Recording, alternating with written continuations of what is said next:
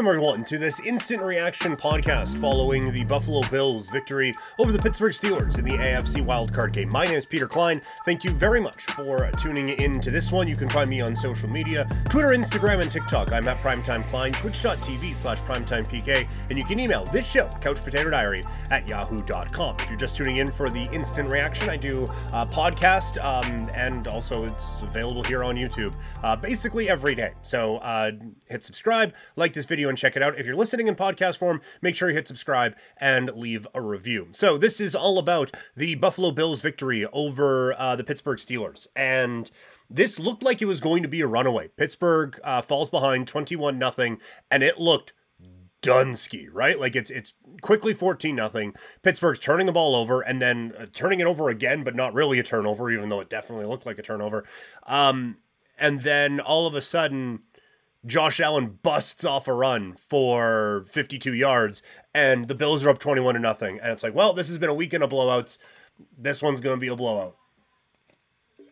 Swig of water for the working man. Um, and then it wasn't. Credit the Pittsburgh Steelers for for kind of keeping this game close-ish and at least putting the fear of God in the uh, the, the Buffalo Bills. This is a one-score game in the fourth quarter. That that was not something that I think a lot of people had on the bingo card when it was 21 nothing. But I think the big story of this game there because there I, I, think there's a lot of stories from this game honestly but i think the big story of this game is this is a buffalo bills team that forever the run game has been josh allen and i just said he busted off a 52 yard run so in part in this game the run game was josh allen however i do think that one of the big takeaways for me is that this is a game that i think buffalo loses maybe even as recently as last year but certainly a couple of years ago they put together a drive to ice this game away that was so impressive. It's 24 17. The game is close,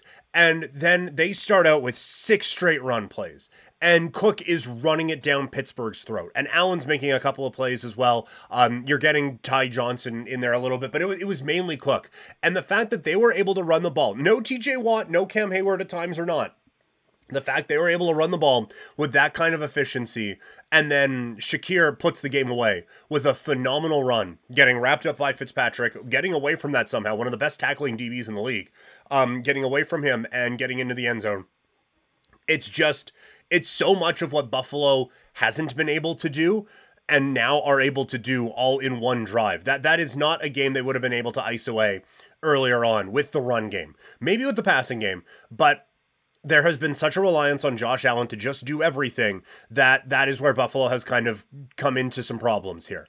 Uh, I was going to say run into some problems, which I guess would have been a, a, bit of a fitting joke there. But this is a Buffalo run attack that is so improved from a couple of years ago, and so much of it is just on the personal improvement of James Cook. And this is not just running the line and well, coach told me there's a hole there, so we gotta run into the hole. Um, he he was very patient. He once he finds his opening, he is explosive.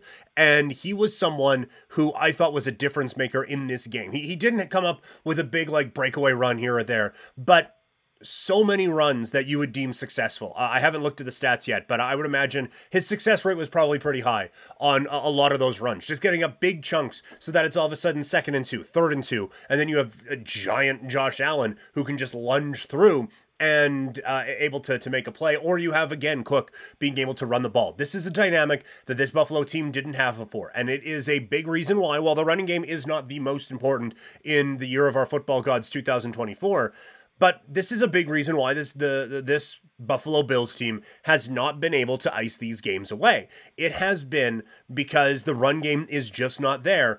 And so drives where you're trying to run down some clock only last 3 or 4 plays because they aren't able to to really get sustained drives through the run game. And this one they were able to. And it was the biggest moment of their season and they relied on it. And then Josh Allen comes up with a quick pass, and it's a big play, and it ends up in a touchdown. So just a, a really, really, really good sign for the Buffalo Bills that they were able to do this in the, these types of elements in this type of a game and be successful in it. And overall, like the offense looked pretty good. You still have a couple of Josh Allen throws that are a little bit off, but it's like minus a billion out in Buffalo some throws are going to be a little bit off. He was on point early on, like a perfect throw to Dalton Kincaid over the middle. Um, Tony Romo with it. I thought this was one of Romo's best games. Like he go, he looks off the safety, and then as he's looking over here, oh by the way, bump touchdown, gone.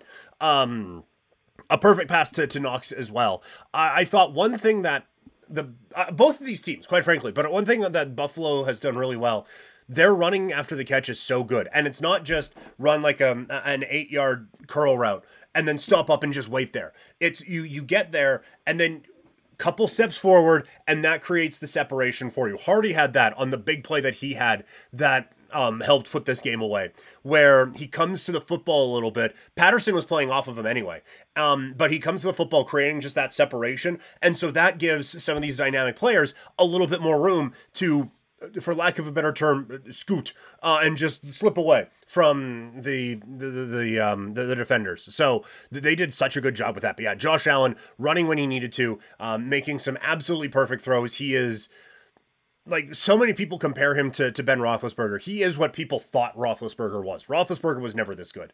Never, never, never, never, never, never, never this good. Like there were, he had a couple of these things where it's like, oh man, maybe he's that occasionally. But to be able to put the whole package together as consistently as Allen does, and I am saying consistent and Josh Allen in the same sentence, but this was good Josh Allen today. This was a great game. I thought he made some really good decisions at times where maybe you could have forced it as that ball is starting to roll against you. He didn't, and he made some really smart plays and helped the Buffalo Bills win this football game. On the defensive side for the Bills, um, it kind of got away from them in the second half a little bit as Pittsburgh started to move the ball on them a little bit more. It was um, a little bit, I think, from a Buffalo standpoint, a little frustrating that they weren't able to get off the field some more because I don't think Mason Rudolph did that much. But the, the story of this game injuries, I guess, were the main story. Like their linebacking group was really banged up, and so that allowed Pittsburgh to take um to take advantage and get back into this game. They were using a lot toward the middle of the field, and then as the DBs were kind of cheating to the middle of the field, starting to use that to their advantage, get to the outside and get a few more yards out of those. So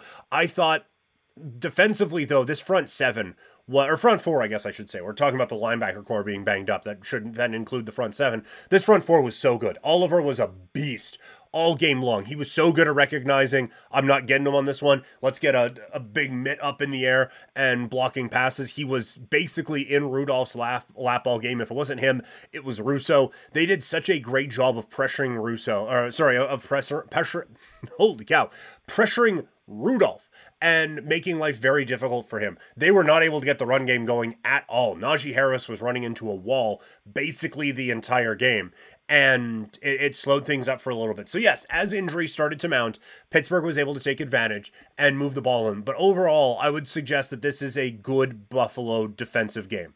They're going to get Kansas City next week with no linebackers against Travis freaking Kelce.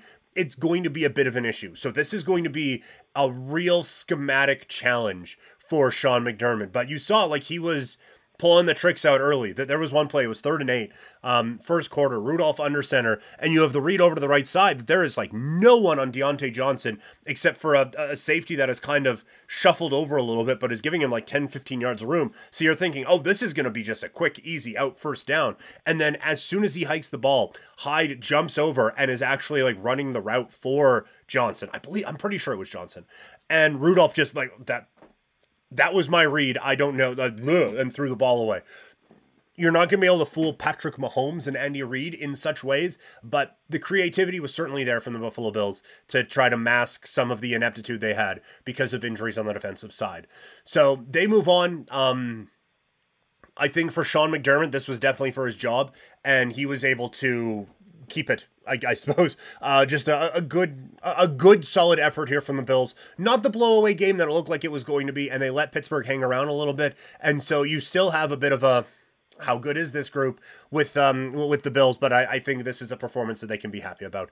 On the Steelers side of things, obviously a frustrating uh, end of the season with 40% of your sacks standing on the sideline. I thought defensively this team certainly had some weaknesses at times. Um, they got on that drive we talked about with the, all the runs, they got gashed up in the run game quite a bit, and I don't think that happens with Watt there.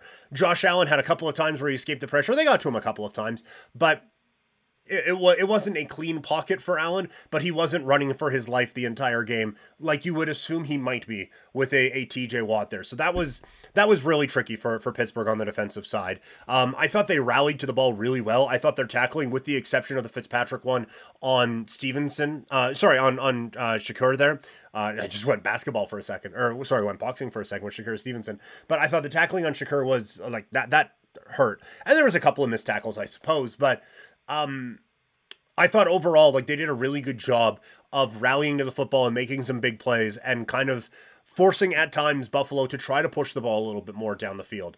Um, there's just with Mason Rudolph he's definitely the best of the three quarterbacks that Pittsburgh has had this season. Um, it does seem like the processor takes a second to go. Like it's just the the throwing motion is big, it's long, it's looping, and it it, it got there a bunch, right? Like it's that this isn't. A lot of this is going to seem harsh. He's not a moron, and he he's not just like a catapult, just throwing the ball, but he is. It, it's of Iloa. He is not um, in, in how quick he is getting that ball out. It, it takes a little bit of time to load it up and throw it. And the pass rush was such for Buffalo that they weren't able to really push the ball downfield, but it was so much underneath, underneath, underneath. Even like they're down 14 with like a minute 50 to go, no timeouts left. It seems insurmountable, but it's 10 yard pass, 10 yard pass, 10 yard pass, 10 yard pass. And it's it's what is so frustrating about some young quarterbacks coming in is that the reins are put on them so tight that it's like you just don't fuck this up for us. But down 14 with a minute 52, it done been fucked up. So let her rip, my guy. And I get like the defense isn't giving you a whole lot. Doesn't matter. Down 14 with two minutes up. What's another interception, man? Who gives a shit? You got to unload that. And and I just thought it was such a conservative game plan the whole way that you kind of had to be perfect all the time to be able to make that. Because one misstep and all of a sudden it's third and eight, third and nine, and you're putting yourself in some tough situations. Speaking of putting yourself in tough situations, the Pittsburgh Steelers need a crash course in analytics.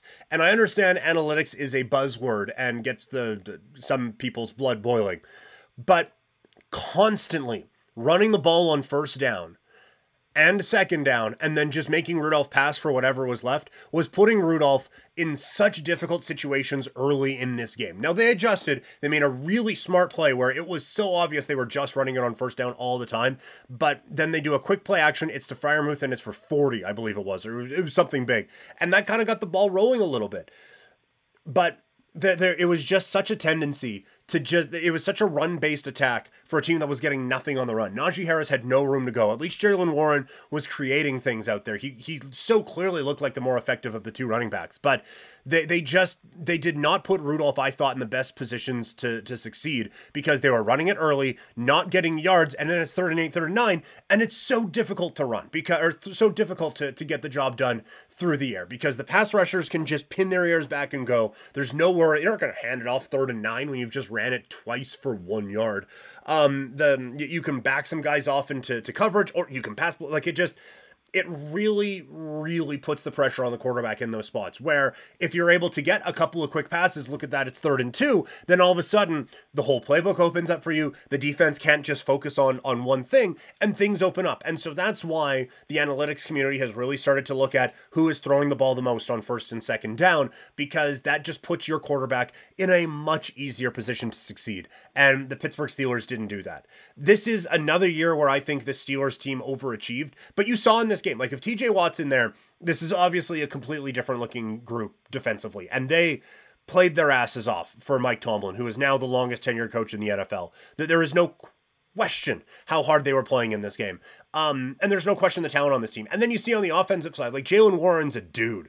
Um, Pickens is great. Diontae Johnson is route runner extraordinaire. Freiermuth is just a fire hydrant running across the field. Like they have a whole lot of weapons out there in Pittsburgh they just haven't been able to get the quarterback right. And it's been a bit now. Like even the last couple of years have been, we're roof. And it hasn't been perfect since. So th- this is a team now that needs to address that. But kind of only that. Like there's obviously some positions of need, but th- this is this is not a group that's going into the offseason with just a, a blank slate and trying to figure out what to do. This is kind of um this bit of a forced reference, but in uh, at the WWE Performance Center when someone is close, they have finishing school where it's like, okay, the, the, these are the last things you need to be a WWE superstar instead of a Performance Center guy or an NXT girl. Um, the Steelers are in finishing school. The the Steelers they they have a foundation there. They just need a couple of pieces to put them over the top. And just needing a couple of pieces when you finish 10 and 7 is a pretty good spot to be. So I, I think as you've been able to be for the last basically the entire existence of the franchise, I, I, think you can be pretty optimistic about where things are going for the Pittsburgh Steelers. Um, all right, that's going to do it for this instant reaction podcast. Um, admittedly, not as instant as uh, some of these ones normally are, and potentially not going to be able to get another one up for Philadelphia tonight. Things have kind of changed around here, um, so may not be able to, to do that. But for you're not going to need me to tell you what's coming up on the, the site if you just subscribe, whether it's in on YouTube or on the podcast. Like this video just because it helps me. Um, and in podcast form, leave a review because again, helps me out. Um, if you have any constructive criticism uh, or just want to tell me how awesome I am, you can email me, couchpotatodiary at yahoo.com. Uh, you can get in contact with me on social media. I am at Primetime Klein, Twitter, Instagram, and TikTok. I'm also on Twitch, twitch.tv slash primetimepk. So, um, not exactly sure if it's going to be tonight or tomorrow or Wednesday, but I will talk to you guys again soon. Have a great night, everybody.